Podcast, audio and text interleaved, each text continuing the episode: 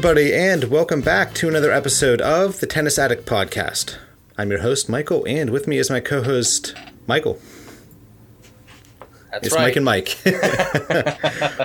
back again. Uh, as you can tell, uh, Eric is not with us this week. He is on vacation. However, he did uh, leave uh, some picks for uh, Wimbledon for us to go over as we go through the draw. Uh, so we will get to that here shortly. Uh, however, we do have some feedback that I'd like to address a little bit first. And uh, it's someone who has sent in feedback before. It is Marina. She is from Brazil. She is somebody who, uh, she's the first feedback we ever received, actually. And uh, I like getting feedback from her because A, she's honest. And B, you can tell she's really passionate about tennis. And that's, you know, here, that's what we love. That's what we want Yeah, that's what we look for. That's what we look for. so.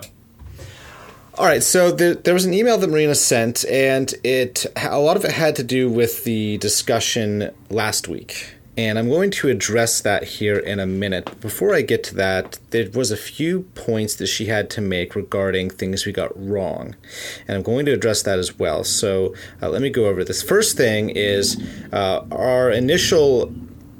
Um, we, we were talking about Djokovic's uh, child and the sex of the child, and we got it wrong initially, and then later on we got it right. Right, so I think we first said it was a daughter, and then I think we changed our mind and we got it right. Uh, the other thing, things that we got wrong, uh, somebody, and I don't know who, uh, called the Hurlingham tournament in Majorca Arlingham. So that, of course, is incorrect. And, and somebody had said that, and I don't know whether that was me or my brother or whoever. Uh, and the other thing is that uh, we mistakenly said that Cilic's coach was Goran Ivanisevic, and Which he was. They they parted ways in 2016, and he is now coached by uh, Jonas Bjorkman. And that, of course, thank you, uh, Marina, because I, you know, when I read that, it's like I knew that. I know that they had broken up uh, at some point. It I want to say the latter stages of 2016. For some reason, I don't know why, and maybe it's because they've been together for a while, and they so they were like so inextricably inextricably linked together. Uh, that for some reason, even though deep down I, I knew they were they were not you know coach and uh, you know player anymore, for some reason it just didn't stick. So that's you know our fault for not having that information correct. And Michael, you did bef- said before we started podcasting that uh, you know you didn't know that, right? I mean, you just No, uh, I, and I mean I I follow tennis daily. I mean daily, and I mean hourly daily. Like I, I'm always on the news uh, of tennis. I, I, I try to keep my, my finger on the pulse, uh, as some say, and I I cannot remember a time where I saw anything whatsoever. I don't know how this slipped uh, slipped through uh, on me that I did not see that that Ivanisevic had split with Cilic. Um, yeah, that really really would have changed our discussion um, had we known that that was the case. And uh, Marina, again, thank you. Uh, we we greatly apologize for that, but um, it. Uh, I, I do believe on, on Eric's part too. I, I don't believe that him nor I, and, and we both follow very closely. Somehow we completely missed this. Uh, and Mike, you had said that that you, at this point, believe that there, you know, it's ringing in your head now that there was something that you had seen about it. yeah. Um, I just I just can't believe that I never I never legitimately heard it. I don't know how I missed it. I think that that's some kind of news that I would have not missed, um, especially with with Cilic. Um, I mean, Cilic's form was down a little bit late last year, but I still don't think that that would necessarily be the reason that we didn't really it wasn't big news because that pairing was a big deal when it started. Right, and it, well, it turns out they actually split uh, in the latter stages of July last year. So I- you I- know, I just don't understand. I how think what that. happened I was don't I think what that. happened was it was after Wimbledon, and it was probably leading up to the Olympics, and it just and, and everything that was going on, it, it just got lost. I think a little bit. That's the only thing I can figure too, shuffle. Mike. That's uh, that's definitely a good chance there. I, I completely So, agree. Yeah. Um, okay. So as for for the rest of the email here, uh, y- you know, Marina went on to address our topic last week, and beyond just my own boneheadedness when it comes to this topic, I have to apologize for not thinking more clearly as to how divisive and heated this topic can be. Uh, that is my fault. And anybody listening to this podcast can lay this at my feet because I should have been thinking more clearly. Uh, I should have set up parameters for the discussion. I should have kept the the discussion a cool, uh, nice, genteel conversation. I guess um, not lacking in passion, but No, definitely not lacking but in passion. it- the week. problem is that the topic itself is, is so divisive and it was so broad you know just by saying who's been the better player this year that that's too that's too difficult and it's not a bad question but given the contentiousness that can exist between Nadal and Federer fans even though I feel like there's a lot more respect now than maybe in years past, just because they're both kind of at the, the tail end of their careers, and so you can kind of, if nothing else, give more grudging respect. If you're a you're an Nadal fan, you give a lot of respect to Federer, and if you're a Federer fan, then you give a lot of respect to Nadal because you know they've both made each other play, better players, and they've And legitimately, Mike, I think you would agree that that, that even between, especially you and I, um, I think that we are much more level between the two than we used to be. oh yeah, Um, I mean, you you obviously being a, a heavy Nadal fan, um, you know, you were always very laden to Nadal at that point, and I, on the opposite side, was very laden towards Roger. But I think that both of you and I have both gotten to the point now where, yes, we obviously are still going to root for our man, but there's more uh, goodwill. There's more there's goodwill. not, yeah, there's there's not a there's not a sharp line drawn anymore in the sand. I guess is a way to put it. Um, there's not an either you are or you aren't mentality now. Um, I, I believe you know in the discussion you and I had, Marina said that she's very much a Nadal fan and Federer fan, um, which, as she said in the podcast or uh, in the email uh, response to our podcast last week, is hard to believe. But um, I think in some instances, um, I guess we're both kind of there now as well. Right, we're, we're you know Uh, you more respect, now than much more now than we used to respect be. Nadal yes. for what he's done in his career. As an Nadal fan, I respect Roger for everything he's done. It's just there's a lot more goodwill uh, regarding the other player or players uh, because you can also you know include some of the other you know Djokovic and, and Murray and stuff. Uh, I think it's easier when they get to the tail end of their careers. You can start to be a little more accepting because their prime's over. You're now just hoping they get that one or two last slam slams before their career's over, and you kind of look at the the whole rather than just the the uh, the little nuts and bolts of their careers. You know, so. Uh, but but anyway, I mean, I'm kind of rambling on here, but I, I want to finish this up. So uh, I just want to say I'm sorry. You know, really, this is what this is coming down to is I'm sorry for creating this discussion last week, which I didn't uh, think through before I you know started it, and had I done so, I never would have had the conversation, or I would have greatly changed, you know, the question, or I would have you know done it in such a way where the discussion would have been interesting and nuanced and and fun and maybe lighthearted which is probably would have been the better way to go if I was going to tackle that subject matter. Uh, I didn't, however, it was my mistake, and I and we as a as a podcast and as a team, uh, I think we all learned a valuable lesson last week, which is you know how not to have a Federer and Nadal discussion because if you just stick one person in one camp and one person in another camp in general and, and you know with michael i know later on in the podcast you did have a discussion with eric and you kind of said hey I'm taking up this side because you're on the Nadal's side and you need to have a counter argument and and all of that.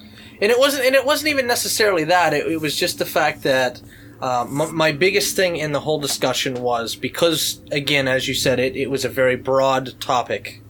Uh, there was a lot of ways that you could go in in, in on that discussion. I looked at it as um, there, there's one very simple way to look at um, the answer to that question, and then there's uh, looking at, at any other alternative way. And I felt like um, in most discussions, I think you full well know as well as I do, I, I usually try to look at any discussion that we have in a slightly alternate way, um, regardless of who we're talking about. Uh, I try to look at things in a slightly alternative way, which I think brings in more discussion mm-hmm. between us. Um, more as a um, let's look at it this way and let's see what the discussion about that is if we look at it this way.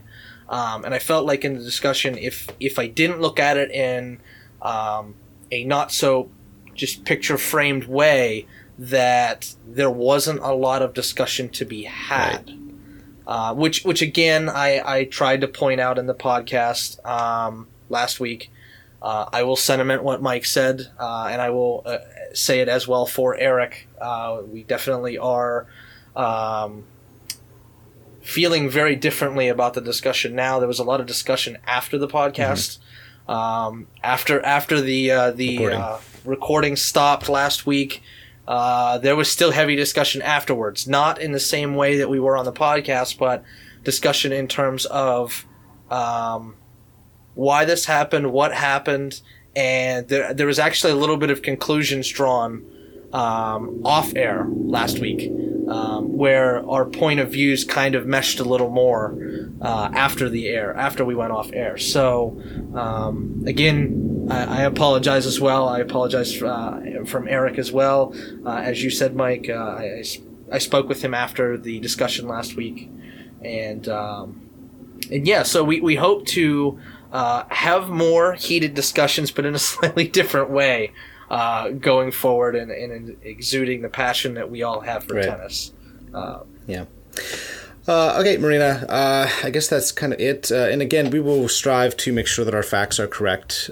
we, Michael and I talked about this before we started to record. in the future, and including today, if if something comes up organically in the podcast and like material that we don't have prepared and if we can't verify something you know online as we're, we're talking then we'll just freely admit to it while we're recording you know. So rather than just guess one way or another if we don't know we're just going to say we don't know. We can't find the information. And at least you know that we don't know and we're not just blindly guessing. So we're just going to do that moving forward and uh, yeah we'll just strive to make sure as best we can that we have our facts uh, ready to go for the topics we discuss. So okay all right. Uh, and I think that's it for the feedback this week. We're going to uh, move into the news now. Michael, I'm going to hand this over to you. Why don't you start out uh, and give us a rundown of uh, the notable things that have happened in the last week? Absolutely. Absolutely. Uh, and tennis fans, we are at the end of the grass court season. And we have finally got to the finish line. We are finally to Wimbledon starting tomorrow. Uh, I believe we are less than 12 hours out, or, or somewhere around those lines. Uh, so we're, we're definitely getting into the final hours and some of the news leading in. Um, so over last week, uh, there was some news that Venus Williams uh, was in a car crash back in June, which wasn't like big news at that point in time. Uh, but it turns out that, that one of the victims, one of the other people that was in the car crash uh, in the other vehicle, has passed since. Um, the family at this point is suing uh, Venus uh, for losses due to the car crash. Um, I think the thought on this is just um, w- what effect might this have on, on Venus going into Wimbledon? Uh, obviously, this has just sprung up out of the blue. Um, you know, things like right. that. Uh, as far as as far as any actual news, we don't have anything further uh, on that at this point. No other news coming out. Um, Novak Djokovic wins in Eastbourne. Um, I think, Mike, you might say that this is a bit of a surprise. We just were surprised to see that he played fairly well, albeit a slightly weaker draw than I think we would have liked to see him in to see where he really is. Um, but also on the Novak front, that he hires Mario Ancic as a additional consultant slash coach uh, for Wimbledon. Uh, I know Ancic was a very good grass court player. Um, and Mike, you said that you had read that Ancic and Agassi were actually very good friends on tour while they were No, no, no. playing. Uh, I'm Djokovic. yeah, yeah. Oh, Djokovic, Yeah, he and sorry. Djokovic. I misunderstood. While, Misunderstood, Yeah, while yes. Ancic was still playing, as you know, before he ended up retiring in 2011 due to injuries Mm-hmm. and and mono. Um, you know, he. There was a spread of that going around for a while. yeah, it there? seemed. Seemed like a lot of tennis players had it there for a, little span. Well. Soderling had it, and obviously we know that kind of ruined his career as well. Um, and so Ancic had that. Uh, that was, kind I think, the the straw that broke the camel's back with him. Really, was getting that that severe case of mono. But uh, when they were on tour together, they were good friends, and they've remained so since. He's uh, sent, uh, Ancic has since gone on and uh, got his law degree from, I believe, Col- you know what? I can't say believe. Uh, oh. Here we go. See, you know, I, I looked it up, but uh, I think it's Columbia. Well, while you're looking that up, in the meantime, good good for Ancic. Uh, it's good to see that he's going on to uh, very good things uh, following Yeah. his career, especially with his career being Yeah, it was Columbia short. Law School, by the way. Uh, So Columbia Law School. Okay, okay. So we'll see there. Uh, we obviously see that, that Djokovic's work with with Agassi has had some positives so far. Uh, maybe not some of the impact that some people were expecting, uh, but you, uh, what's that saying? You can't build a castle overnight or something like that. I'm not sure how that saying goes, but um, or something like that. So yeah, we'll see. And with Ancic going in, obviously somebody that Djokovic, Djokovic trusts, um, and obviously a very good grass court player in his own right. Uh, this could be a, another stepping stone then for Djokovic to continue on his uh, rebuilding phase, maybe uh, we should say. Um, Karolina Pliskova on the women's side won in Eastbourne. Uh, a tough fought uh, two setter, 6 4 6 4 against Caroline Wozniacki in the final. Um, it was uh, a, a good win for Pliskova. I think we, in our podcast coming up here in our. Uh, our picks, I think, will probably be in that latter stages of the tournament for both of us. Um, there was a lot of talk Andy Murray coming into Wimbledon. There was a lot of talk that a hip injury might completely sideline him from the tournament. Uh, the last article that I've read today says that Murray says he's ready to go and that the hip will not be an issue. Uh, Mike, have you read anything different than that? Um, no, it just it it seems like there's probably something there, uh, but he's not going to talk about it just because he doesn't want there to be an excuse made. I think if he ends up not getting as far into the tournament as he'd like to go, essentially meaning the final. Absolutely. Um, and so Yeah. he's not going to make excuses, uh, and he's he's not going to give it more credence than he is already given it just by the report existing. It's out there, uh, whether that came from his camp. Uh, or whether that came from a trainer or some other source, you know, we don't know. Uh, how the information got out, though, that there is some kind of hip issue, and uh, he's just doing his best, I think, to say, hey, I'm not going to use this as an excuse. I'm going to go out there, I'm going to do my best, you know, let the chips fall as they may, and that's going to be it. But I'm not going to Right, let this become a, well, Andy Murray didn't win Wimbledon because he had a hip issue thing. Right, right. And I think I think we would both agree that that's not the only problem. Uh, but we won't go any further on that. um, Garbine Muguruza still looking to regain form, although she played fairly well at the French. Um, the former French Open champion will start working with Conchita Martinez, uh, former champion in her own right, at Wimbledon, uh, leading into the tournament. Obviously, I think for Muguruza, she's looking for uh, just anything to, to kind of get her over the hump. Uh, obviously, she's played fairly well, but in certain matches, she's struggled uh, when she's gotten against the, the higher level competition. Uh, whether it be going against other big hitters or against counter punchers, she's, she's had instances where her play has been extremely streaky. So I I think that she's looking for uh, someone to kind of come in, give her some confidence, and maybe give her a little bit different direction. Uh, did you think something along those lines as well, Mike? Yeah, I mean, this is one of those things we're seeing a lot more lately, and, and maybe this always went on in the past with players just picking up consultants and and coaches. I know there were, you know. Ye- well, it's probably more predominant in the media now than it used to right, be. Right, that's true. Um, that's true. Yeah, and I think that's probably the one, main reason why we're hearing, hearing so much more about right. it.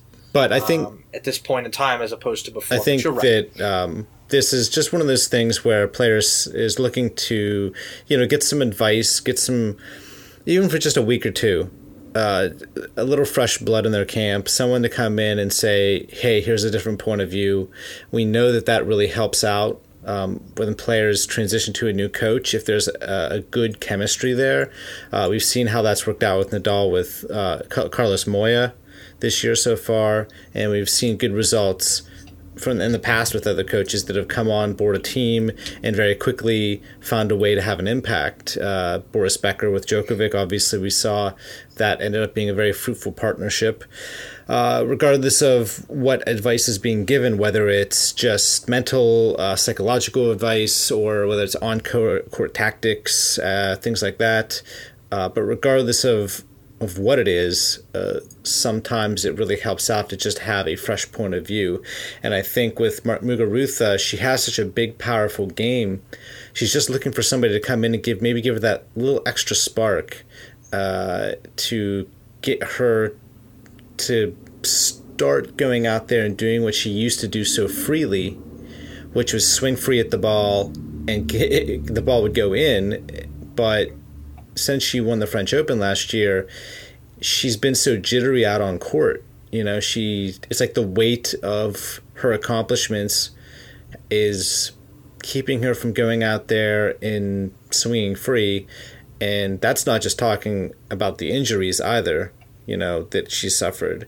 So it's like a combination of I want to slam, now I'm expected to win, and also suffering from injuries. And so maybe all of that is kind of draining Muguruza mentally a little bit. And maybe someone coming in like Conchita Martinez will give her uh, a little bit of a spark, and we'll see uh, a better run of form in the next two weeks. Absolutely, absolutely. Um, so some storylines going into Wimbledon. Um, obviously, we had some different news, but storylines. Uh, Roger Federer will be going for his eighth Wimbledon title, unprecedented, of course. Uh, Nadal obviously looking to cement his comeback uh, and have a big run here at Wimbledon, a place where he's had a lot of success, uh, but had a lot of struggles as well. So I think we've talked about it before that you know his form leading into uh, the grass court season has been super high, and we look for that to probably continue. Uh, but again, we will see. We are at Wimbledon now, so. Um, quiet as always. Stan Wawrinka going for the career slam. Um, Mike, this is his second or third try now since he uh, won the other three. Is it is it his second try now at Wimbledon to to complete the career, career no, slam? No, no, no. This is his first try because. Oh, that's right. That's right. He, he just got his last one last right. year. That's right. That's right. So uh, Stan going for the career slam. Uh, we've obviously seen several guys with uh, with Federer and Nadal doing that um, over the last uh, you know, short amount of years, and, and and Djokovic, and so we're obviously looking for Stan to possibly uh, get into that conversation as well. Uh, Djokovic, obviously, still, uh, even though he won last week, uh, we or this week, we've got to still say that, that Novak's still looking to return to form, uh, and the form that we've seen in the last several years, where he has been dominant on all four surfaces. Um, Andy Murray, of course, uh, who has struggled just as much as Novak has, attempting to uh, see if he can re-cement himself and retain the title, and hopefully uh, then make himself as a real legitimate number one uh, going in, uh, going you know through Wimbledon. And as we do with every Grand Slam, uh, looking at the next generation, is there someone that can break through? Um, we've coined the big four, but I still honestly feel like we should leave Stan into that conversation as well uh, of the big five. Um, those are most of the storylines going on the men's side. I think on the women's side, it's um, it's still up in the air. Uh, even after the French Open, I would still say that we don't have a clear cut favorite for the surface at this point going through. Um, although in the, the previous podcast I had said I, I still feel that Kvitova is probably um, the only person that you could maybe throw in that. Uh, but there's still question marks there with her as well. Um, so we, we will see. Uh, obviously, uh, it's it makes the women's game uh, very exciting to watch uh, because you don't feel that there's that predictability um, from tournament to tournament. Uh, Mike, any any thoughts on any of those storylines? Uh, I guess I'll briefly mention a couple things here. You know, uh, Nadal having a good run of form here at Wimbledon. It doesn't really matter in a way. I guess whether he wins or not. I mean, don't get me wrong. If he were to somehow, some way, find another Wimbledon title before his career's out, and it happens this year, I mean that would it would cap off a remarkable return to the kind of player that we had seen leading up to a couple of years ago and uh, that would really complete his comeback, uh, really cement, like you said, cement his comeback and uh, propel him forward. And he would definitely, I would assume, be number one at the at this point uh, if he won Wimbledon. Uh, Roger going for number eight would be fantastic for him. Obviously, we know what uh, an, an eighth Wimbledon title would mean. It would be his first since 2012. Uh, he's had a couple chances leading into this year since then, and uh, Djokovic has managed to uh, beat him in both occasions. Stifling. Um, I think would be the word. you know, Djokovic looking for a return to form. Yeah, that that small tournament win was great for him, uh, but he also knows that the caliber of player he was facing probably wasn't anything like he needs to uh, prepare for when he goes into Wimbledon. I mean, facing Gael Monfils in the final isn't the same as facing, you know, any of the other right. big four I mean, or the other big five. You know. Um, uh, yeah, so Murray looking to to kind of legitimize his number one ranking. I think, you know, is he number one? Yes. Does does, does he deserve to be there? Yes. But at the same time, he came into the season as number one, and, and the results haven't been great. He had a semifinal run at Roland Garros, and that was nice to see. But it- he needs he needs something to really hang. It still wasn't a positive run to the semifinal, though. I mean, it, it wasn't it wasn't easy. He didn't look like he was still in great No. form. Um, I think you would agree that a lot of those matches he he was out there searching still uh, to try to find it, whatever it is that he needs. He was still looking for. Yeah, he was he was gutting him out, and he so he's looking for that title to really hang his hat on, and um, absolutely. and then the next gen. You know, there's a lot of guys that are banging on the doors, young guys, 25 and, and under, who are all looking for you know that first big title. Uh, we've been saying it for the last couple of years. This next generation has got to crack through or break through the the the big uh, four, big five uh, barrier, and it's going to happen at some point.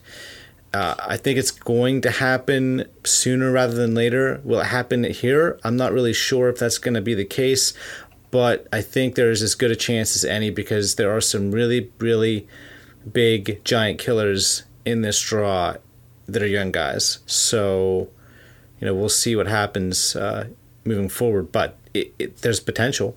So let's see what happens. Absolutely. All right. Absolutely. So I guess should we go into the men's side uh, and start? Yeah, let's get to the bread and All butter here, uh, or the meat and potatoes, uh, Yeah. for that matter. Uh, All right.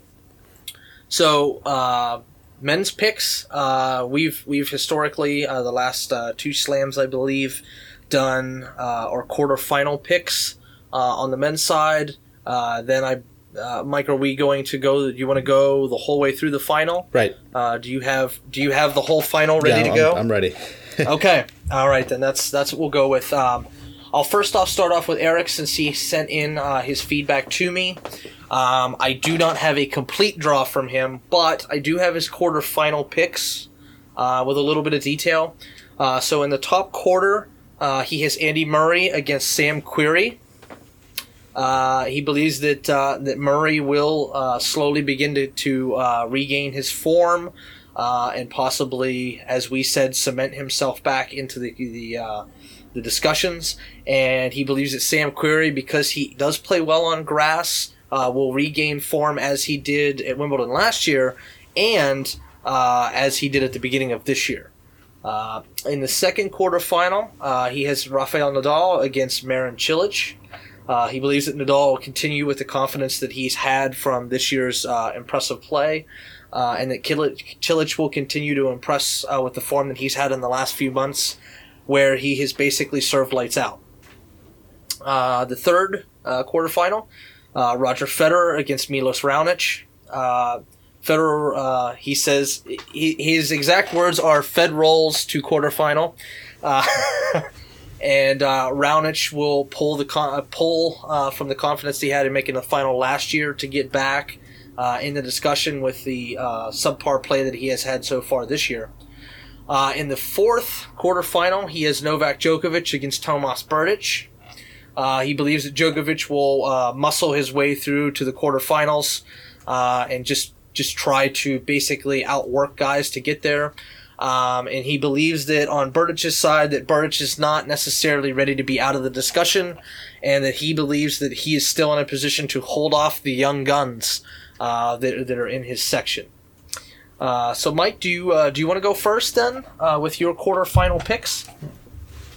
Uh, yeah, actually, um, I think my so in my first quarter, I actually have I have we discussed this. You said that uh, I said that you went out on a limb a little bit. Right. Here. I was I was surprised when we first uh, talked about. Right. so picks. in the top quarter, which is where Andy Murray, Andy Murray's at, um, I have him actually losing. Um, not in the first round, but he's going to lose relatively early. It's going to be uh, Nick Kyrgios uh, taking out uh, Jo-Wilfried Tsonga. Uh, so so Kyrgios will be the winner coming out of the top portion of uh, the draw. In the second quarter is going to be Nadal taking out Gilles Muller. So uh, Gilles Muller being a lefty, uh, that's a really great thing if you're at Wimbledon. Uh, it's a really great thing if you're a lefty in general, regardless of surface. But at Wimbledon, with that slider outside, and it, with Mueller, he's a big guy. He's like what? He's like six four, six five. Mike, Mike, I actually, I actually think that there's a slight mistake in There your is. draw. Uh, Nadal would be slated to play Gilles Muller in the fourth round. oh right, I, I, I did not Oh, catch that oops. prior to the uh, yeah that would be Nadal over Muller in the fourth round. Um, let's see, and that that bottom section there would be uh, Nishikori, Batista Agut, Steve Johnson, and Marin Cilic are the four seeds uh, in that bottom quarter. So you would have Nadal in the quarters, and he would go against more than likely one of those four. Yeah. Okay, yeah, yeah, you're right, you're right. So sorry, guys, I apologize. That's that's totally my fault. Marina, you can send me in some hate mail uh, for that. Send him hate mail, Marina. Send him All right, so um, in that case, it's gonna be it's gonna be Nadal, I think, taking out Cilic, if that's gonna be the case. Okay. So, um, the third quarter is uh, F- Federer taking out Alexander Zverev, and in the fourth quarter, it'll be Juan Martín del Potro taking out Richard Gasquet. Any any uh, additional to add to any of those? Any specific Um, reasonings on those, or are you just Well, just kind of your gut feeling? I know I had talked to you that I, I struggled filling this draw This, out. uh, okay, so before I go any further, I'm just going to say this. On both the men's side and the women's side, I, I struggled and looked over and contemplated these draws more than any other so far this year. Uh, I sat for like an hour just looking over the draw on the men's side alone, just going up and down, looking at all the matchups, thinking about how the matchups would play out, looking at past um, appearances at Wimbledon, looking at their current run of form, all that. And I, think I have nine different times I crossed a name off and right, switched it, it, this has been uh, this on is- mine, yeah. and that was just on this the has men's been very very so. difficult. Uh, so as for my thoughts on these, so the reason I picked Kyrgios over Tsonga and the reason I have him coming out of the top is I know Kyrgios is mercurial and you never know really what you're going to get with him, but with his serve alone, he's an absolute beast. If you tack on his athleticism and then his ground strokes, could he be a future Wimbledon champion? I have no doubt. Absolutely. He could easily be Absolutely. a Wimbledon champion. Now, the mental side's always going to be the big question mark. But we've seen what he can do this year when he's motivated and ready to go. Whether he's actually motivated and ready to go, we're not going to know until we actually see him out on court. So I'm going to go under the assumption that he is ready to play Wimbledon, that he's ready to to fight for a championship. Uh, if I don't think that, then I'm never going to pick the guy. So I gotta I gotta go under the assumption that he is motivated. So I think Okay. he Okay. in in Tsonga's on the tail end of his career. I, th- I think in a lot of ways his best years are behind him. He's getting a lot more of those nagging injuries as his career hits the the, the true back nine portion. So I feel like I completely agree. Tsonga will will fall to Kyrgios. Uh, Nadal, I, I feel like if he can get through the first week, as that grass begins to wear down, as it turns more and more into uh, a clay court in a way, uh, it's going to be to his benefit. Uh, we've seen once he gets through that first week, he often makes a very deep run. So if and and his other than uh, uh, Khachanov, is that right? Is that Khachanov? Khachanov. Other than Khachanov, Khachanov, yeah. who could be somebody that he might struggle with early on, his road to a deep run is not that bad. It, it really isn't. It's it's not. He his quarter is loaded with big servers, which can be his downfall. We know that that is something he struggles with on grass against the big hitters and the big Right. servers. Um, so I agree with you. I think that he will be battle tested if he can get through that first week. Um, as for uh, Roger Federer, honestly, I really struggled with this because you talk about big servers in Nadal's quarter, and there's a lot of big servers in Federer's quarter too. That includes Raonic, and it also includes John Isner. So, um, and Yes. there's there's a few other guys in there that are no slouches either. So, you know, Nope, this, is true. You got Mischa Yeah. Mm-hmm. Zverev, who we know is going to volley, and the grass is suited for So, that. Uh, And of course, he has uh, what we've called his mirror image, Grigor Dimitrov, um, that he could possibly meet as well um, early on. So it's gonna be a, it's gonna be a tough one. Um, so I, I, agree. feel like it's gonna be Federer, but I, I I could also see him losing to a big server. You know, if, if it's him against Isner out there, you, you never know because no one no one likes Mm-hmm. to face Isner, but no one likes to face him at Wimbledon.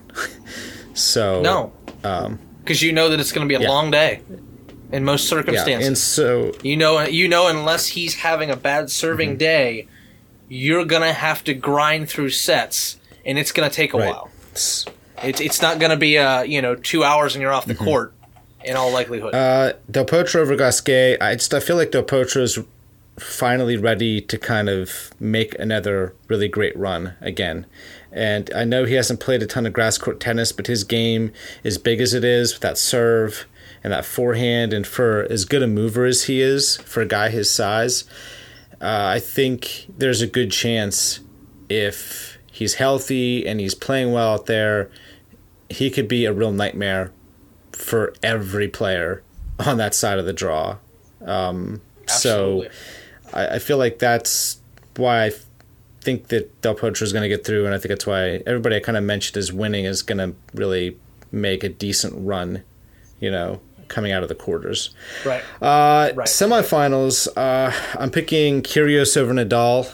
Um, I think if, if Kyrgios gets to this point, and if he's healthy and he hasn't played a ton of long matches, he's going to go against one of the ultimate tests. And we know Nadal will never give him an inch, but with that serve and with the increased confidence, I think at this point in the tournament, Just I firepower. feel like his firepower will basically rip through just about anybody.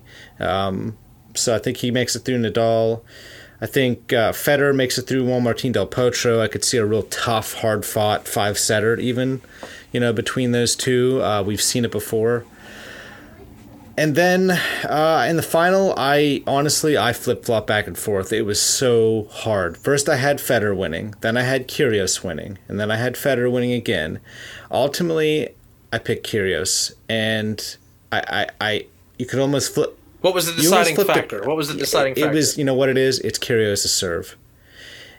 Barring a bad serving day, like you said, with like Isner, for instance, it's the combination of that ridiculous serve, exceptional athleticism, youth, youth, uh, can't get past youth, um, and just general firepower off of both wings, especially on that forehand side.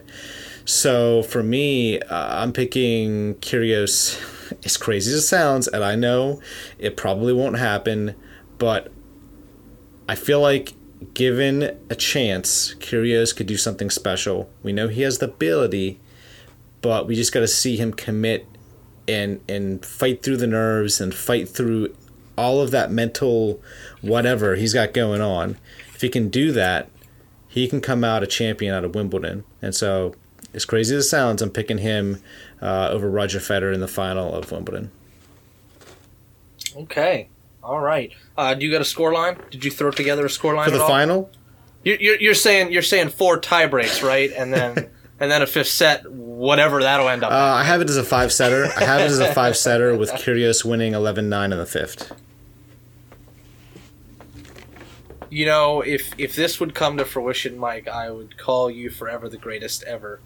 Because I think that would be amazing to see. Even though it would obviously kill me to see Roger lose that deep into a fifth, I actually think that that would be amazing, and I would I would buy tickets to watch that. That would be amazing. It would be amazing for tennis if it. Yeah. It would be, and and and again, this is something. Although we want to see our guys get through, we're still tennis fans first. I mean, it's it's all about the big matches, and it doesn't have to include our guy for us to enjoy it. Um, fan, so so to any of the fans listening that, that feel the same way, we're right on board with you on that one. Um, you know, Mike, we talked about the right before the podcast about the draws, and I said you went out on a limb. Well, you know, I just thought about it. I kind of did too. What if I told you that only two of the big five will make it to the quarterfinals in my draw? Ooh, that's impressive.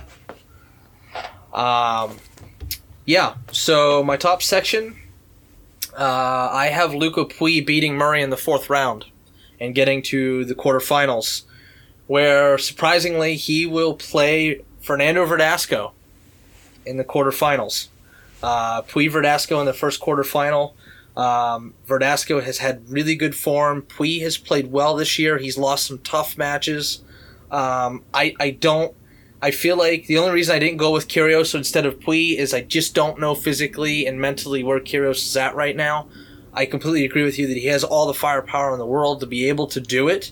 I just don't know physically and mentally with the things that he's gone through, um, you know, over the last like we'll say four months that he's quite ready to make that deep run yet. But I could be wrong. Uh, and I actually ha- I have Luca Pouille beating Verdasco to get to the semifinal in the top top area there.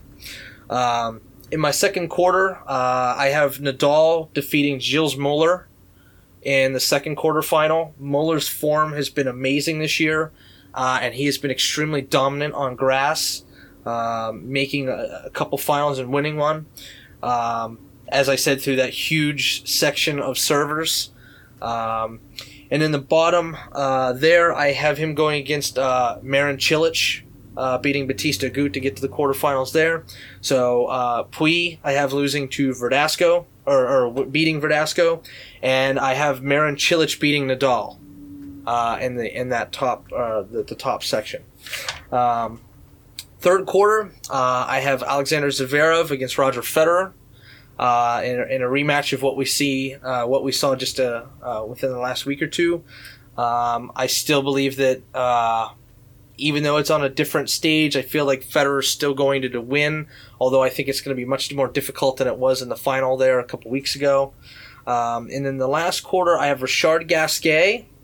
Uh, I, I like that you went on the same lines as me with Gasquet, uh, but I actually have Feliciano Lopez uh, as a surprise entry in the quarterfinals, uh, beating Djokovic in the fourth round.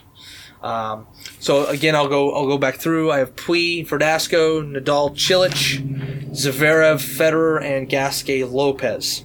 Um, I have Pouille beating Verdasco uh, in the top quarterfinal. Uh, I have Marin Cilic defeating Nadal in the second quarterfinal.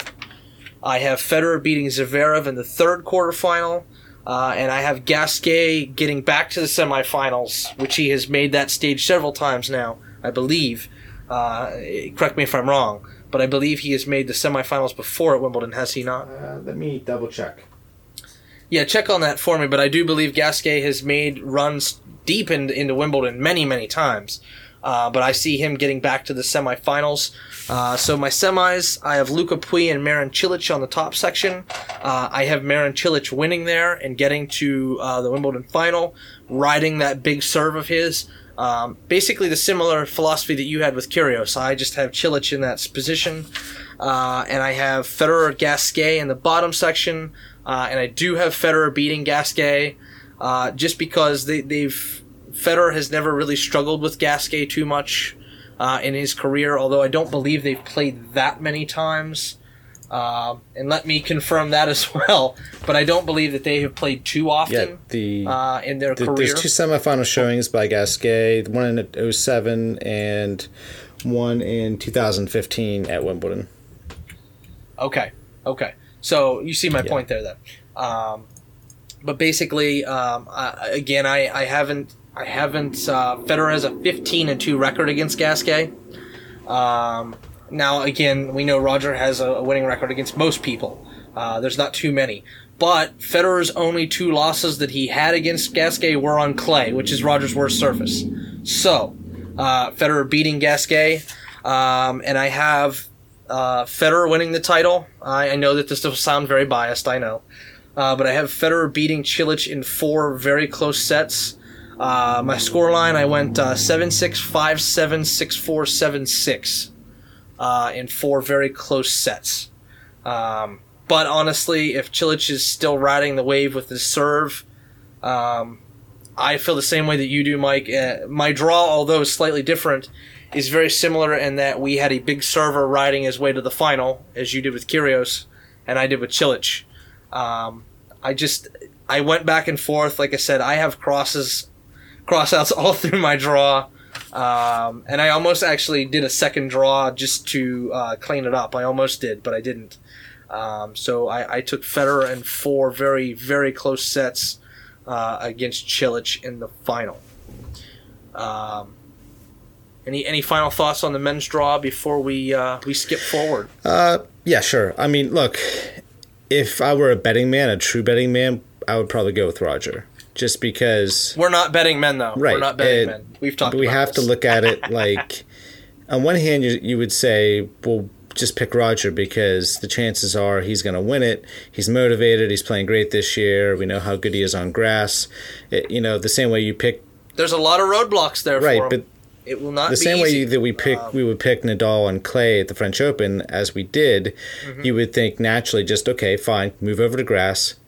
Roger gets the nod, pick Roger, end of story. But there are still a lot of But but grass is different. Grass is a different. there's a lot of great though. players or put it this way, there's a lot of players whose games match up so well with grass as a surface. You know, the big servers, uh, guys with huge ground strokes, they're going to inflict lethal damage at Wimbledon. Uh, you don't even have to be a particularly great mover to win Wimbledon, as we've seen in No, the past. no. So, just by having a massive serve and a big forehand, that's all you really need, and it may be a little bit of luck uh, on occasion, but it can be done. And and so just being a great defensive player doesn't mean you're gonna outlast the other guy. Sometimes he's just gonna hit right through you with that big forehand or big backhand or booming serve. You know, whether it's Ivanisevic winning Wimbledon or Boris Becker winning Wimbledon or Pete with his serve. Um, or or Pat, Pat- Rafter. Pat as Rafter well. getting to to the final against uh, Ivan. Uh, you know, we've seen guys with massive serves and big games make huge runs and win Wimbledon. So, just saying Roger's the best grass court player of his generation, and you know, he pulled him right up next to Sampras as maybe you know the best ever, which is a, certainly a, a valid uh, opinion. That doesn't just mean that Roger's going to win because of that, you know. So Absolutely, I completely agree. so anyway, that's just it. And you know, it's going to be a great tournament. There's going to be upsets, you know, uh, which is why we're not just picking the, the the top four or five guys and saying, hey, these guys are going to make it through. Because every year there's going to be upsets. You know, one of the top two or three guys are going to fall early. Somebody's going to fall early. Someone's going to have a shock upset. Maybe it's Nadal one year, or you know, Djokovic last year, We've seen Roger get upset early before. We've seen Murray get upset early before. It it just it happens, you know. So it's just uh Yeah, I mean, I, I, there's there's a lot of very popcorn matches in the first round. Even um, one that I actually struggled with, uh, Mike. Uh, I only bring up because you had Del Potro going pretty deep to, uh, to the semifinal, I believe, on yours. Um, I crossed out twice that I had him losing to Kokkinakis in the first round. Uh, between him and Del Potro, I, I flip flopped that four times before I had Del Potro getting through. Um, you know stuff like that like it, there there are so many very tough matches um, another one that a name that we've been talking about for the last three months that, that neither of us brought up was Dominic Thiem. Neither of us. I, I would assume that you didn't have him going that No. far either. I I I, I, I have Thiem losing in the first round. yeah he he's he's best surface is clay. We know that, and I'm not saying that he can't eventually be. But it's not there right yet, now. and he needs to No, alter his game and his style of play on, on grass like everyone does. Uh, but I think Mm-hmm. for him, it's more of an adjustment right now because with the clay, he's able to really take his time to wind up and rip, and you can't do that on grass. You have to shorten your ground strokes. Yeah, you don't right, have, you that, don't have time. that time. It, it skids the on the grass. So I feel like Thiem maybe in a couple of years, but but not right now. Yeah. Uh, did you did you have any um, like matches that you point that you looked at in the draw and circled and was like, I need to watch that match in the first round? Yeah, actually, I I want to take a look at uh, Francis Tiafoe uh, versus Haase. Um, that is uh, in the upper portion of the draw. That is a, a matchup I'm looking at because I'm looking at the future, and I've watched Tiafoe play a handful of times now.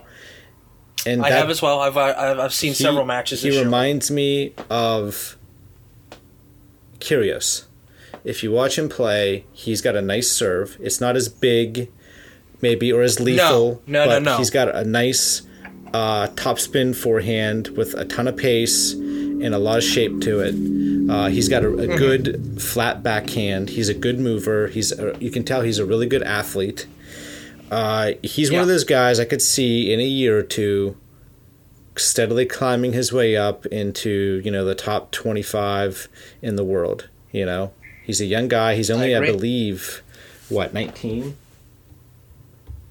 Uh, yes, I don't. I do not believe he is out of the teenage uh, he's stage. he's yet. 19 years old he turned 19 in january yeah. so he's Yeah. a young guy with a ton of potential a lot of upside and i know he and uh, juan martin del potro are i think friends good friends they're, they're very they seem very close Yes. So I, that's a matchup that I want to see the Haase matchup because he's such a big ser- he's a big server.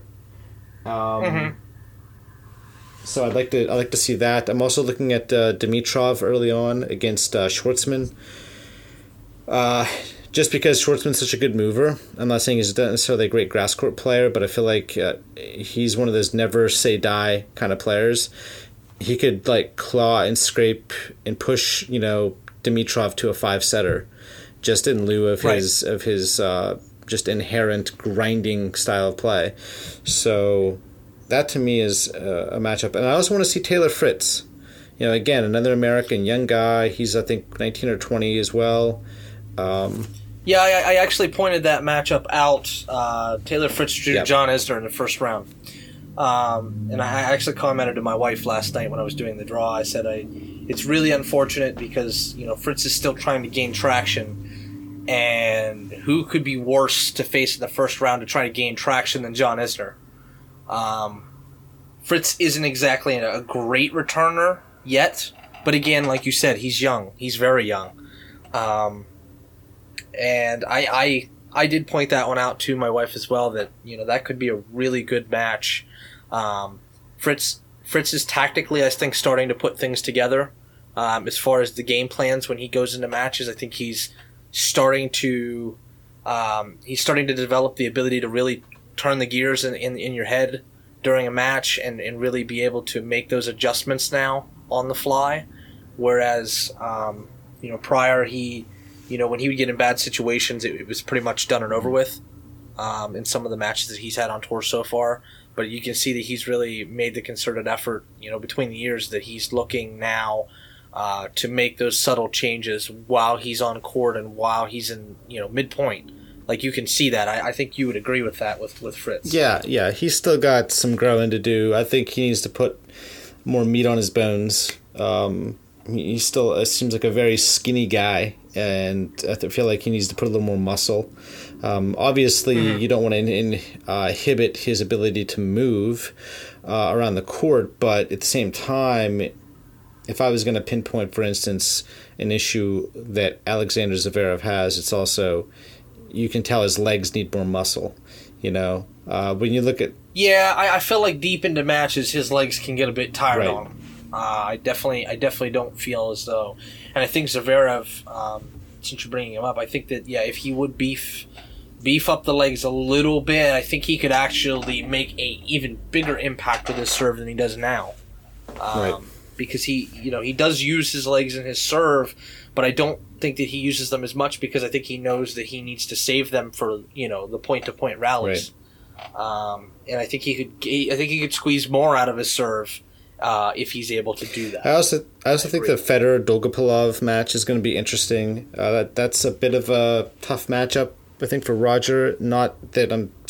Early round, I definitely because agree. It's more or less because Dolgopolov's style of play is very tricky, and he never gives you a rhythm, and his style is no. so unconventional and weird that um, I'm not saying he's a necessarily a great cross court player, but it's just it's just one of those players that you don't like to play. Right. I think I think a lot of guys on tour say that. Yeah. Um, yeah, yeah, I completely agree with you there. Um, a couple that I had pointed out uh, in my mind: um, Mischa Zverev and Bernard Tomic in the first round. We know that Tomic plays very well on grass. Obviously, we'll see if he shows up. But I think um, his counter punching uh, style against Zverev's relentless serve and volley attack uh, could be an interesting matchup. Um, and then uh, the old guard match is what I'm going to call it Richard Gasquet and David Ferrer in the first round. Uh, that could go on for days. uh, I obviously have Gasquet getting through just because of his grass court prowess, but I think that that one could be amazing. Uh, Borna Coric and Ryan Harrison in the first round. Uh, two young, uh, pretty big hitters. I think that that could be a very uh, good matchup, especially because stylistically they're very much the same. I, I think it'll just be come down to a you know a few different things. Um, although I believe I had Coric going through. Um, I pointed it out already. Del Potro and Kokkinakis. Um, I, I, don't think that you're for a first round matchup gonna put a whole lot more firepower on the court than those two. Um, don't believe there was a whole lot more than that. Verdasco, although I have him going deep, gets Kevin Anderson in the first round. That will not be an easy match. Um, one that he could very easily lose, as you know, we know that Kevin Anderson is a game player against anybody, especially with his big serve. Uh, would have the ability to pretty much, you know, put a halt to anything going on. Um, I believe that was it. Ah, uh, no. Um, my pick for the most difficult match for a seed in the first round. Marin Cilic against Philip Kohlschreiber in the first round.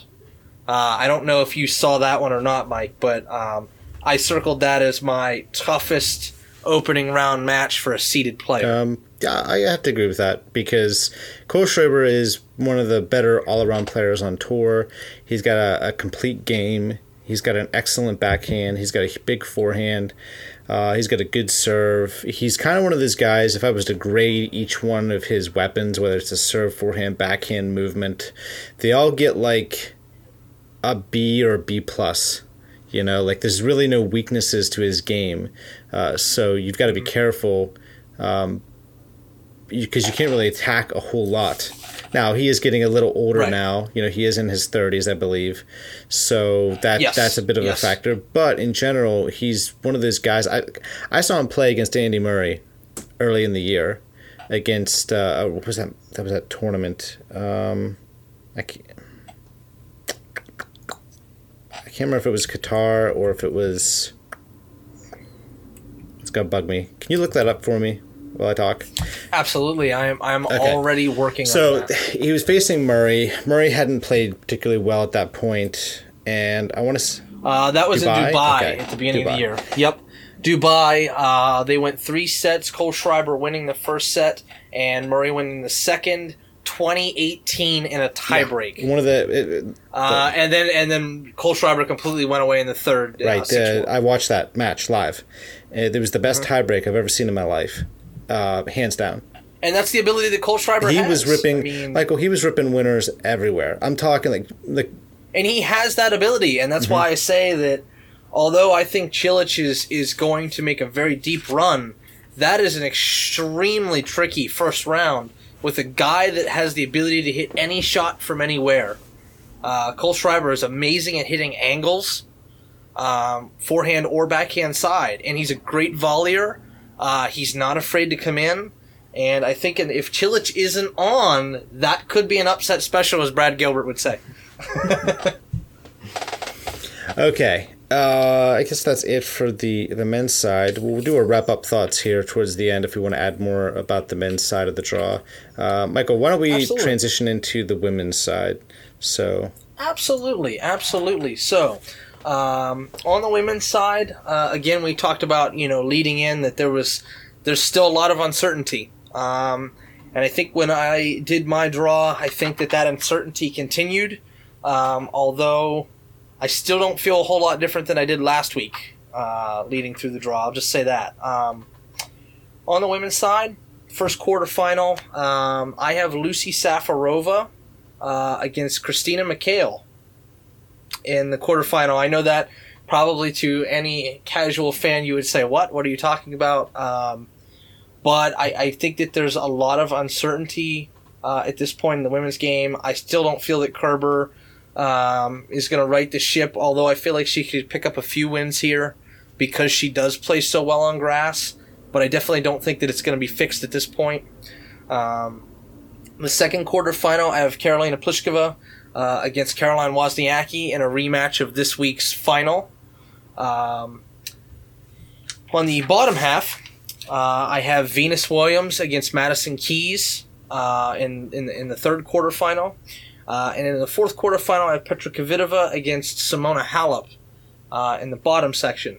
Um, again, I had lots of crossouts leading to these picks, uh, but it, this is basically what I settled on. Um, in back to the first quarterfinal, I have Lucie Safarova getting to the semifinal over McHale.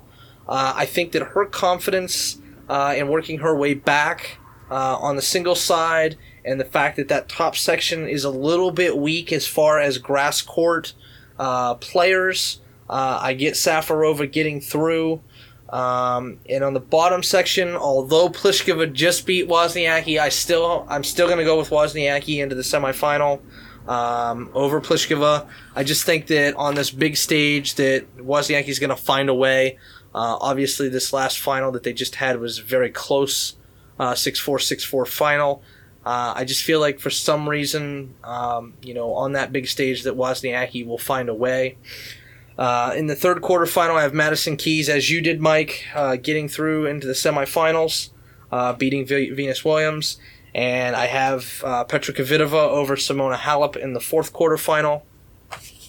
Um, I just I just feel at this point that she's the only person that you can, in my mind, and I know I've been saying this for weeks. I, I still feel that on grass right now, Kvitova is the only, uh, as long as she's healthy, the only guarantee on grass right now, uh, in my mind. Uh, in the in the top section, I have Wozniacki over Safarova in the semifinal, uh, with Wozniacki getting to a Wimbledon final. Um, this was something uh, I know that you, me, and Eric talked about at the French that we really thought that that might have been her opportunity. I think that she'll get another chance uh, here at Wimbledon. Uh, and I have Petrovic Kvitova beating Madison Keys in the semifinals. Uh, in the bottom section, I just think that Keys' game just it's so high risk that, as we've talked about, she sometimes does not know how to take her foot off the pedal, and I think that uh, with Kvitova playing as well as she does on grass, she has the ability to make you push even more on your own serve and push too much on hers because she can go through games very quickly. Um, I, I, just picked Kvitova there, and although I really, really wanted to go with Wozniacki to win the tournament, I went with Petra Kvitova, uh, having a the completion of her comeback from uh, as we talked about the tragic story that has happened with her. Uh, I have her coming back and writing the story, uh, the fairy tale story, and winning Wimbledon. Um, I had a score line of uh, 7 5, 6 4 in the final. Um, Mike, I didn't talk to you about the women's draw at all prior to the start of the podcast uh, too much, so uh, wow me. Give me something here. Okay, give me my picks. All right uh, for top uh, of the draw, the first quarter, I'm ha- I have uh, uh, Ekaterina Makarova taking out Lucie Safarova. Um, okay. I have uh, second quarter. I have uh, Karolina Pliskova Pliskova defeating Coco Vandeweghe. Okay. Uh, third quarter, Madison Keys uh, defeating uh, I don't Sabine. Is it Sabine Lisicki? Sabine Sabine was, Okay, that's correct. I wasn't sure if I got that correct. That's okay, correct. and the fourth quarter, I have Petra Kvitova defeating Simona Halep. So we got one out of four correct uh, between right. the two of us uh, that we picked. So, I have uh, Karolina Pliskova defeating um, Ekaterina Makarova in the semifinals, and I have Madison Keys defeating Petra Kvitova and I have Madison Keys. Or no, am I correct there? No, I believe that you were going oh, with uh, sorry. Keys losing to uh, Pliskova in the final. I think is the notes that I. Oh, I re- okay. I, I typed. Sorry, I typed that out wrong. Yep. So what did I have there? Um, let me see here. Give me one second. I believe that you. I believe that you had Pliskova over Keys in the final. I believe is what you were going with, but I could be wrong. You may have had. No, Madison. no, no. I'm sorry. No, I'm sorry. It's uh, Madison Keys defeating Pliskova in the final. Okay. Sorry, that, okay. that's my so you fault. did go with yeah. Keys over Pliskova. Um, that's right. The that's reason right. I the reason I think this is because I, I feel like one of these days. Madison Keys is gonna. It's just gonna come right, together, and, and we've seen her close before. There was the Australian Open from a few years ago where she faced Serena, and and sadly was injured going in. in her, she gave yeah. Serena all she could handle. Uh, and I remember even saying if if she didn't have that injury, Madison Keys would have won wins. that would have won that match. Um, Absolutely, we we talked about that many times right, afterwards because I believe I believe I remember that she discussion. was cranking, you know, 100 mile mile per hour forehands and you know 100 120 plus uh, serve. So, you know, she has a huge game and she's a pretty good mover and she's a good athlete. And so we know that. The problem is, like you said, mm-hmm. consistency. But at Wimbledon, you don't have to be quite so consistent because if you have the big game, you can play first strike tennis. If you have the serve, you've got 50% of what you need. You don't have to worry about being, right. able, to, being able to keep you know, eight, 10 ball rallies because for the most part, you don't have those. So I feel like with a giant serve like she has, and yes, I do realize that Pliskova also has a big serve. You know, you're talking about two guys in the, two women, sorry, in the final who are going to be pitting against one another massive serves, big bombs coming right down the tee and out wide. But I feel like Keys has the, the bigger serve. She's got the biggest weapons. She's got a bigger forehand, I think, than Pliskova does. And so I think that uh, that great athleticism and that serve is going to carry her through to a, a win. And I think Pliskova is just going to come short, come up short once again. That's why I feel like that's going to happen. As, as, for the other matches that I that I picked here, and sorry for typing that uh, that semifinal out wrong here. No, that's okay. That's um, okay. That's okay. Like I said, I, I, I just briefly glanced over it uh, as we yeah. were starting. Yeah. So. so, the Makarova, uh, you know, Makarova is playing pretty well this year overall, and I know Lucie Safarova is uh, she's a, a, good veteran. She's intelligent. We know that she's won a bunch of doubles titles. Uh, Speaking of, that was one thing I was going to bring up quickly.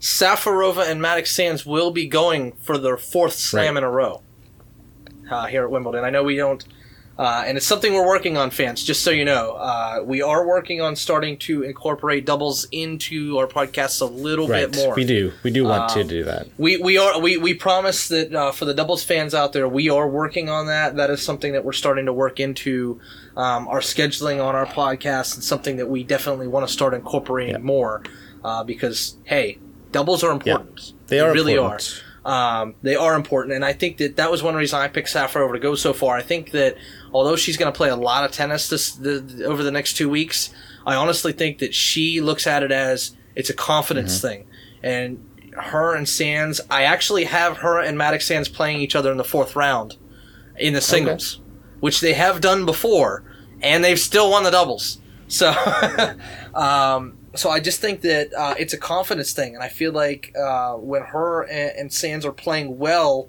um, they both then play well on grass, or not on not on grass, but any surface. I think they play confidently. Uh, we saw Sands at the French play very confidently, um, and that was, I think, a product on her side of the confidence that she's bringing from the doubles Right. court. And I think Safarova is the same way. And and I, I looked at Safarova because she is a good grass court player.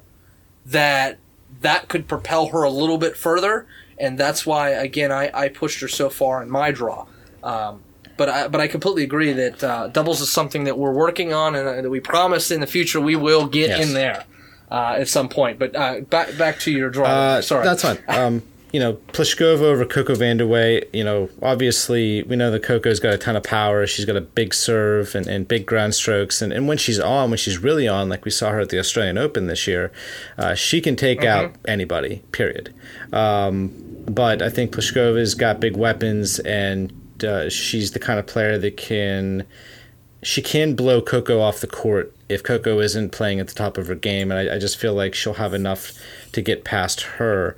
Uh, Madison Keys over um, Lisicki in the third quarter. I, I you know, she well, Lisicki was a finalist a few years back, and yes, so has been plagued with right, injuries and so we know she has the talent, but uh, again, Madison's got too many big weapons. I feel like she would, she would. I don't know that she would maybe blow her off the court, but she has the potential to really do that, and I, and I feel like she'll find a way to get past her. And Kvitova past Halep, I think Halep getting to this point is almost going to be a victory because I think there's going to be a French Open hangover to a certain degree. I think she'll come in. I think she'll be fighting. I think she'll be staying positive, but it there's got to be some uh, some hangover from such a disappointing you know final at the French Open, which she should have won, and she knows it. Yeah, I mean, we, we talked about that on the on the podcast that we all kind of felt that that was an extremely bad loss Right. for her because that was her opportunity. We talked about uh, Wozniacki making runs, uh, and we've been waiting for her to finally get that slam. And I think we were kind of feeling the same way with Halep at this point, although Halep is, um, you know, still relatively in the prime of her career. I would say um, she's to have more opportunities, but we thought that that was her like here here is a shiny star for you. It's time to take it. Um and it didn't happen. But all credit to ostapenko. She you know she went out there with no fear and, and completely let it fly and, and it happened. Um, and that's one thing that i love about the women's game right now. It's there's a lot of uncertainty right now um, in that somebody like ostapenko can come completely out of nowhere and just seemingly snatch it right out of someone's hands and that would have been Halep Right. Well, point. the game is So- as wide open at Wimbledon this year uh, from the women's side as we've ever seen it because you know Serena isn't here, Sharapova isn't here. There's a lot of question marks. Like you said, Pliskova is the only player who I think you can honestly like. You can say Kvitova, and I understand that, but she has question marks too because she's still coming back. And yes, she won that. Tournament. Yeah, we still don't know where she's at. You're right. But I mean, Pliskova, I mean, it, it, she's the most accomplished grass court player, I would say, left in but the draw Pliskova at this has point. But Pliskova has the weapons. She's uh, already won a, a grass court title. She's coming in with a ton of confidence. She played well at the French. She's played well all year. So, you know, we know that Pliskova coming in is the only player I can honestly say, if I'm going to pick right now for just one person, then it's going to be Pliskova. If I'm a betting person, we're not. But yeah. She she's your lock to get Right. deep. Into everybody else if, is if, negotiable. If anybody. Everybody else is negotiable. Yeah, So I agree. yeah. So anyway, that that's kind of you know my thoughts when I was going through the quarters there. But uh, like the men's side, I was just back and forth. I was constantly like, there was the one quarter. I think it was the third quarter um, in the draw. I was just looking down through it, and I thought, there. I don't know, like flip a coin. Like it, it- nobody Yeah. struck me whatsoever. It, you know, at one point that I thought they actually would win a single match. You know, like one person, I'm like, they might lose the first round. Oh, this person might lose in the first round. This might, person might lose in the first round. Is there anybody in this quarter that I can honestly say you will make the next round? And I couldn't. I was just dumbstruck. I I was that way too. Um, and you know, I after I filled out my bra- brackets, both of my draws, I stepped away for a little bit, and then I picked them up, and I was looking through them as I was making sure that they were, you know, in my uh, recording area, so that I was ready to go for today. And I started looking over them again, and I'm looking at them like, I can't believe I picked that. But but then I was like, well, wait a minute. Let me look back, like and and it was just because certain people I just couldn't see winning a match. But because of that, there was people that got deeper into my draw that I was like, "There's no possible way that happens." But it was just because of the the uncertainty and the way that things are falling right now. You know, Well, it, it was that third quarter. You know, when I was looking down through, it was like Case Fidelina. She had a good French, but then you know she lost that match and should have won. She lost her first match on grass. She hasn't played well all. You know, uh, Lucic Baroni, uh, she's good, but you know, I don't. I just I, I can never feel like I can count on her, even though I know she plays with a lot Yeah. of passion. Yep. And then I went down I agree. through everybody, and nobody you know stuck out as somebody that I felt like I could hang my hat on when it came to this portion of the draw. So I just I had to Mm-hmm. go back and forth a lot. So I struggled with the women's draw as much as I struggled with the men's draw, honestly. So Mhm. I, I agree. I did so too. Lots of crossouts Mike, there. uh, do you want to let, let's pinpoint some matches that uh, in the first round here that we feel like could be good matches on the women's side? What do you think? Um, well, one that points out to me that could be a good match, although neither of them have played well recently, uh, Dominika Cibulkova and Andrea Petkovic, who is a good grass court player. Um, that one could be very good. Um, the Ana Konjuh Sabine Lisicki match, which is the other um, out of that little section, uh, could be in a really good match as well. Um, trying to think of a couple of others right off the top of my head uh, that there was there was a couple of other ones. Um, uh, Victoria Azarenka against CiCi Bellis in the That's first gonna be good. That's we're gonna get a first look Um, at Bellis. I, I, I when I first when I first Grass. saw that draw, I I cringed because I felt I felt bad for both. In that you know Azarenka is still trying to obviously see where she's at, coming back from um, from becoming a mother, and Bellis, who has had success, is still looking to gain traction. And when you when you're trying to gain traction to really make runs into tournaments, you don't want somebody like Victoria Azarenka as your first round opponent. Um, and then right below that, somebody else that I, I feel like every single time that we talk about another Grand Slam, Genie Bouchard, we're still waiting um, t- for her to to make her uh, resurgence. We'll play Suarez Navarro, who is not the best grass court player, but because of Bouchard's confidence issues, I feel like that could be a very interesting first round match. Um, just because Bouchard's not super confident, and Suarez Navarro, although she has the ability to play well on all surfaces, is just not a naturally good grass court player. But because of her shot making, I think that this could be, you know, a really good matchup right off the bat. And you can't look any further than the very first match on the draw. Angelique Kerber against American Irina Falconi in the first round. Falcone has a very good game. She's obviously we haven't seen a lot out of her yet, but she's young. But she has the ability to hit a lot of good shots, and she has the ability to go out there and be very confident in what mm. she's doing. So, in, in my eyes, um, in my eyes, that that could be Kerber upset in the first round again. It could be. Um, a- any matchups that you were particularly thinking about? Uh, I know one that I just just missed uh, in mentioning Agnieszka Radwanska against Jelena Jankovic in the first round. um, yeah, yeah. So go go ahead though. Uh, well, before we get into that, uh, let's briefly uh, talk uh, about you know a certain Angelique Kerber. she's a Wimbledon, Wimbledon final, finalist from last year, and I guess the question I have for you is you know, we we went through our entire draw. We're talking about the women's side, and yet we never mentioned the world number one on the women's side at all. No, I have Kerber making the third round. Um, I have her getting through Falconi, even though I think that could be a big upset. Um, but after that, um, I have her beating Misaki Doi, uh, or Doi, sorry, uh, in the first in the second round. Uh, but then I have her losing to Safarova in the third round. Um, so I mean, yeah, you know what I mean. It's um, yeah, uh, it's not surprising that we have not talked about the world number one because, as we've said over the last few podcasts, although Kerber has the title of number one, I don't believe right now we anybody um, in the tennis world is looking at Kerber as the true number one. Um, you, your thoughts on that? Well, it's kind of like Murray. You know, it's like you know that they're number one in the world, but at the same time, they're not really number one in the world because the the person who's number one is the person who's playing best. And while we're looking at the points from last year and then the you know they defending the points this year of course that's how the whole rankings thing works and I, I understand that.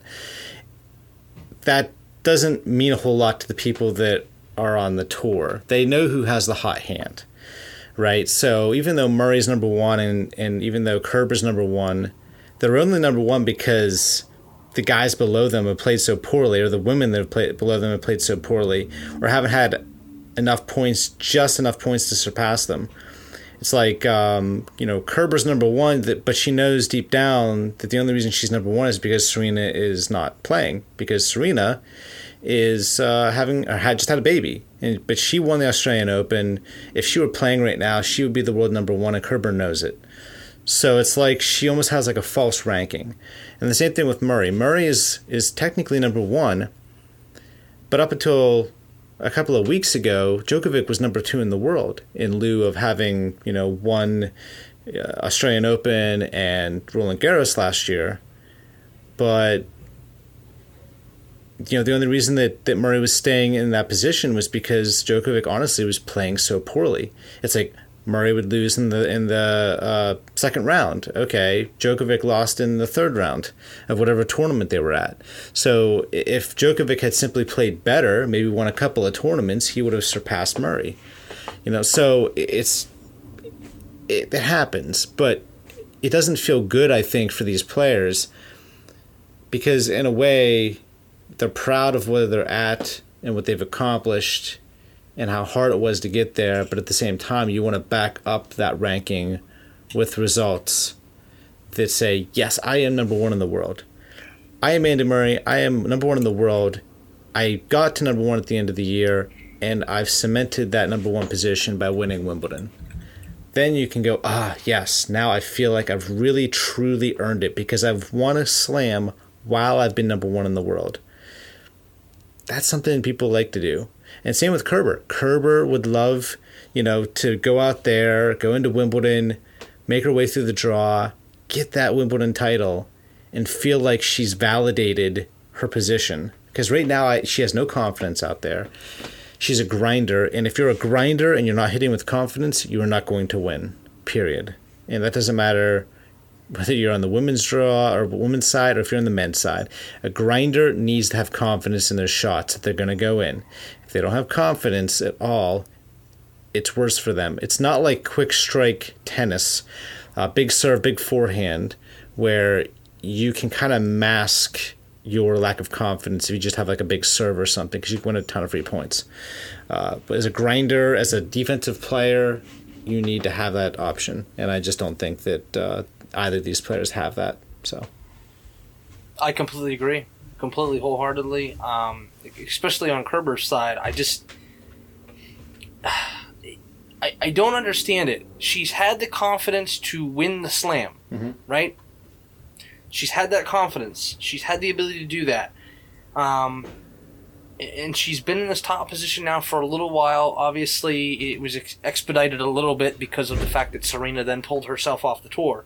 But um, I, I agree. I think for Kerber, it's such a mental block. Now, remember, um, before she, she, you know, she started making the back halves of the tournaments here again, she was a very consistent player always usually made the second week at just about every slam, but then she would hit a roadblock, she would hit a tough player, and that player would just, you know, annihilate her.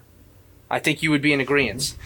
What I'm trying to say is, I think for Kerber, she needs to figure out what it was that happened that allowed her in her confidence level or what she did to make that change so that she mentally was able to then make the back half and beat those players and overcome uh, whatever mental block that she was having at that time. So I think I had mentioned it in one of our other podcasts. I think for Kerber, it's simplification at this point. She needs to simplify what she's doing. I think she needs to go out there and and not. Obviously, as a grinder, it's difficult to go out there and just say don't do too much. But I think for her right now, simplicity is her biggest her biggest asset she could you know employ or big, biggest action that she could employ because uh, going out there and just you know free flowing is not something that's happening for her right now. So I think going out there with some kind of uh, very uh, complicated game plan against anyone, I think is is very very much a bad thing for her. I think she needs to realize that it needs to be very simple. She needs to go out there and focus on what she can do well and go from there. If she loses, she loses. But if not, um, you know, I honestly think that that's the case. Um, that she needs to just be simple, go out there, and just just let it fly. Don't don't overcomplicate things at this point. And I think for Murray, it's the same way. I think that um, we obviously saw he grinded his way through the French Open, but I, I kind of feel like for him, it's uh, is he healthy for one?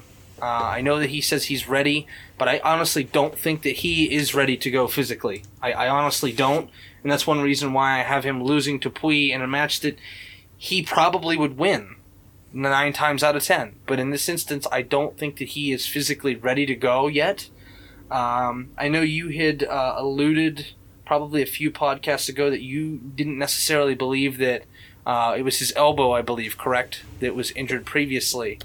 Um, is is that what it was? I, I believe I think there was an there was a elbow issue in the latter part of the or the uh, spring hardcourt season.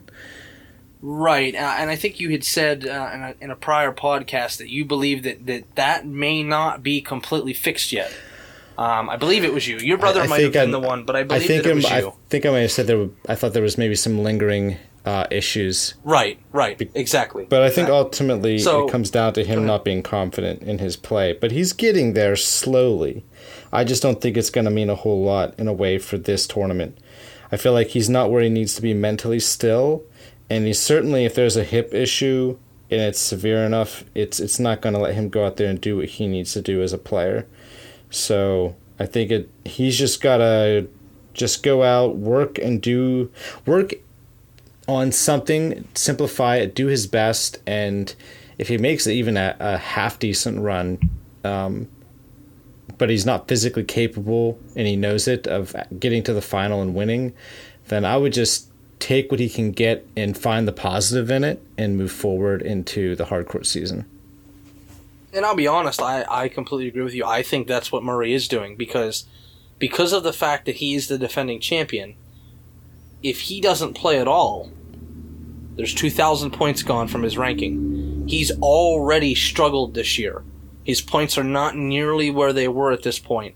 And I think in his mind, if he doesn't come to Wimbledon and at least grind out, I don't know, at least to the fourth round, he's going to be in major trouble points wise going into the U.S. hardcourt season, which is a very long and grinding stretch. Probably the most physically demanding stretch, in my opinion. Uh, I know that the clay court season is obviously very physically demanding because it's not quick points. But the U.S. hardcourt season is difficult in that you're hitting you're hitting against players that are that are basically going to hit out all the time because the surface lends to it. But it's hot and it's hot all the time. It's physically taxing to go out there and know that you've got to swing away on every ball, whether it be serve, forehand, backhand, but it's hot. And those temperatures, you feel like you're being baked out there. And I think that for Murray, he knows that if he's going to be down in the draw going into that hardcourt season, he knows that he's going to have to go against more top guys than he would already. Um, because this is the turning point. This tournament is the turning point where Murray is number one right now, but he's only number one because of Wimbledon from last year. After this tournament's over, he could see a massive drop off in his rankings, and I, I, I think that you would uh, agree with me on that. That that that might be his driving reason to still even be at Wimbledon and not pull out in the first place. Yeah, well, he admitted, I think, as much a few weeks back. Uh, it might have been right after the French Open, actually, about the chances of him, you know, retaining his number one ranking are minimal.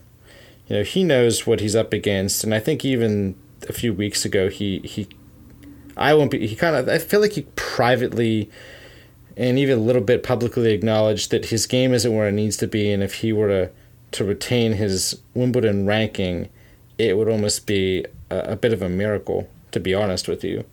So I feel like that's what's going on here. He's going to play. He's not going to just not play Wimbledon unless he physically is literally you know, incapable of actually walking out onto the court. But exactly. But at the same time, he's also acknowledged that he's not coming into Wimbledon with the same confidence level that he came in last year. So. Right. Right. I completely agree. So. All right. Uh, I think um, I think that's pretty much it. Uh, Mike, do you want to wrap up any thoughts here on the entire, you know, men and women's side before you know we finish up the podcast here and say goodbye?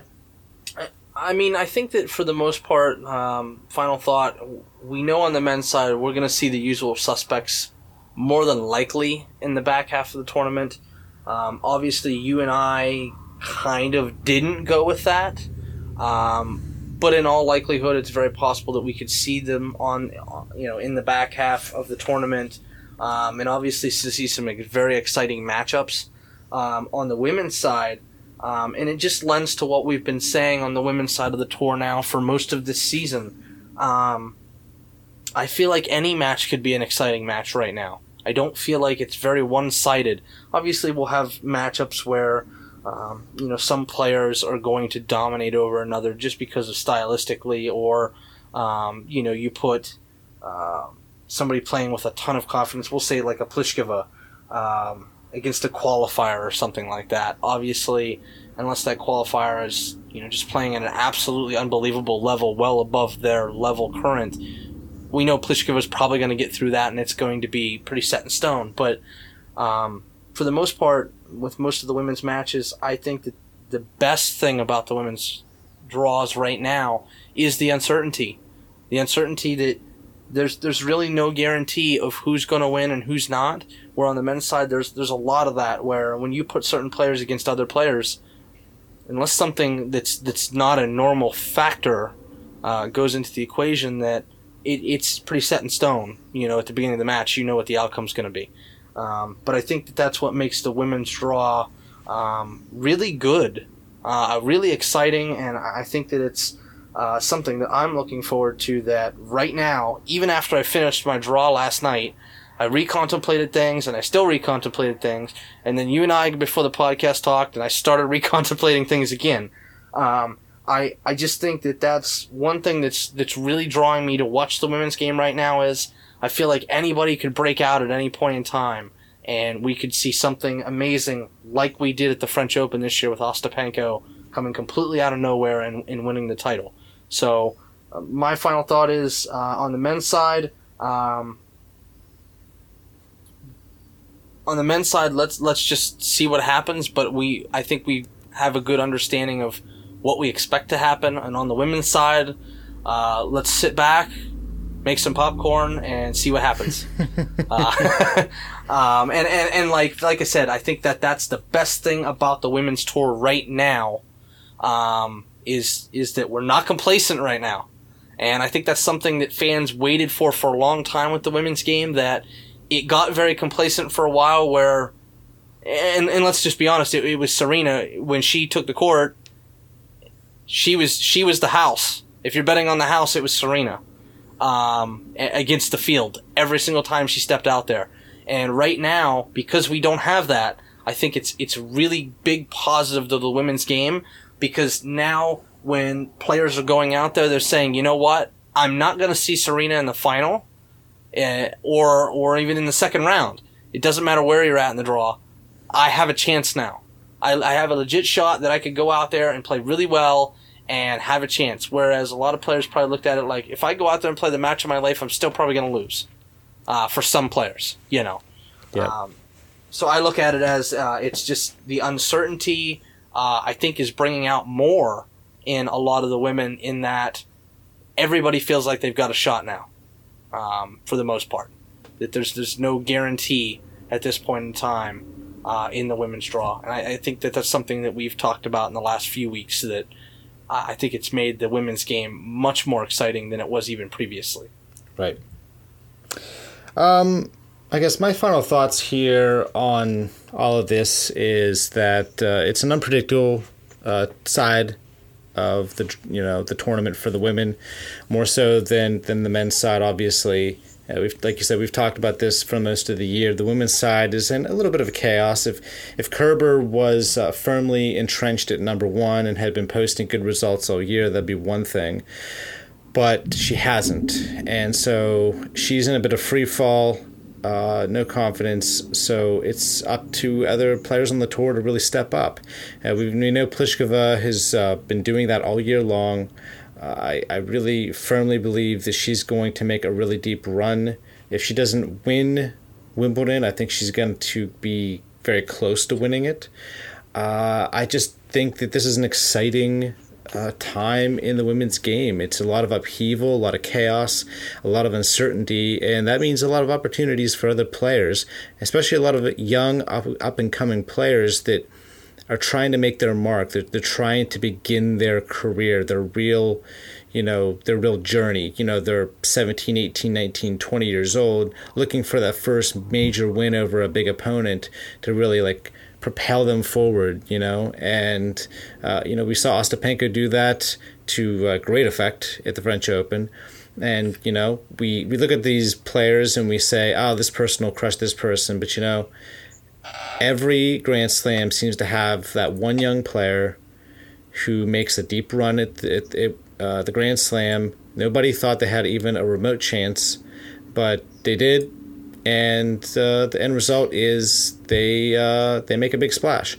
The women's or the men's side much more set, I think. Uh, we know the guys that are there. We know the people that are vying for the title. There's a lot to prove for uh, Nadal and Federer and Djokovic and and Stan. Uh, we talked about the storylines. I think it's going to be an exciting tournament on both sides, and I'm just looking forward to it. I can't wait. So exciting. So uh, I think that's it for our podcast this week, everybody. Uh, Wimbledon preview, fun times. Always good to sit and break down the draw and just you know talk some tennis. So uh, I think that's it for for our podcast. So if you'd like to send in your feedback, if you'd like to let us know what you think about uh, our podcast, how we're doing, or if you'd like to send in your thoughts about the draw, or if you'd like to uh, suggest a topic uh, for discussion. Um, you can do so by sending in your feedback to uh, tennisaddictpodcast at gmail.com. That's all uh, one word, all lowercase, so it should be easy to remember. And uh, just put in the subject line, you know, what your uh, email is going to be about, and we'll do our best to uh, get back to you. We'll feature it on the next podcast, and we'll reply to your comments. So uh, it looks like that's it for us. So everyone enjoy the first week of Wimbledon. We'll be back next week for our mid-tournament update. Uh, we'll find out uh, what exciting things have been happening on both the men's side and the women's side. So until then, have a good one. We'll catch you in the next podcast. Enjoy the grass.